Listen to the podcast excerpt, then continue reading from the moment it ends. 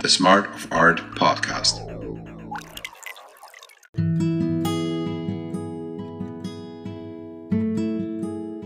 In art, no one wins or loses, and still humans flourish. Art always delivers the good stuff. Can you remember moments where art deeply affected you?